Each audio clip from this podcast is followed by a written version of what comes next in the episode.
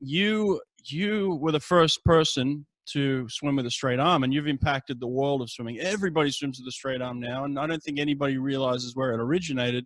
It certainly originated with you because everybody was being like you said everyone was being forced into this bent arm high elbow catch and um, and I couldn't even do that myself. It just like you said, like these guys that were modeling these these these um, swims off were six foot six, six foot seven, six foot eight.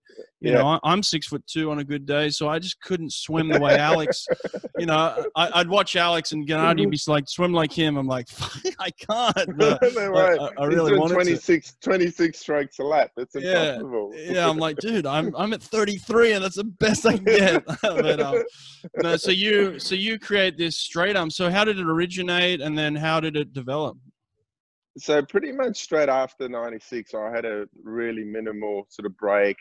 Um, had obviously the week of week of uh, I wouldn't say celebration, but um, you know, had a week of week of fun in, in Atlanta, and then uh, flew through Europe, and then went pretty much went straight into training. And one of our sprint drills that we do is dolphin kick freestyle, then dolphin kick freestyle head up, and then um, then another one is straight arm freestyle, and uh, and then straight arm freestyle with head up, and then I was just mixing it up, and you know we were actually training short course at the time, and Gennady was was timing me for 25s, and you know I was pushing straight arm freestyle with you know sub 12 seconds, and we thought there's something in that. It, it just it, what happened. It just I felt it just opened me up, like it just be you know I, I I'd enable my body to to sort of have this more momentum and use the mm. inertia of, I guess, you know, the arm flow and, and things like that. So I um I think I was you know I was too controlled with the bend arm recovery and probably you know whereas that wasn't in my nature. You know I think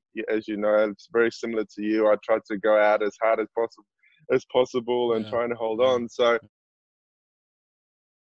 I think that allowed me with with the right relaxation, I could sort of um, maximize that stroke. So um, yeah, so we just kept on refining that, and by the time even the World Championships come came around in '98 um, in January, but I was sort of swimming like that and towards the end of sort of oh, middle to the end of '97 as well. So um, yeah, so it's basically a stroke that I think it it helps you to get good rotation even with, with that inertia of, of throwing that straight arm forward, it helps you to get on top of that catch. And, you know, someone who did that really well as well, obviously Fred from Fred Bousquet, who you know, mm. but Eamon Sullivan was amazing at just grabbing grabbing that mm. water really early. I mean, Florent does it so well these days. I mean, Ben, yeah. there's so many guys out there that, that are doing it much.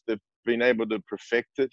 Um, I think when the suits came on board as well, that even gave them an opportunity to be even more powerful with that yeah. straight arm recovery. So um, I think I was still a combination of that really high catch underwater with a straight arm recovery. Now you watch some of the guys that are almost, you know, very, very straight fingertips to the bottom of the pool straight away. So um, yeah, it, it was really, it was came through trial. And that's another lesson you know, for younger swimmers out there, just to try things in training because you just never know. It might be, you might revolutionize swimming, or you mm. might invent a stroke that mm. that could work for the rest of us better than anything yeah. else.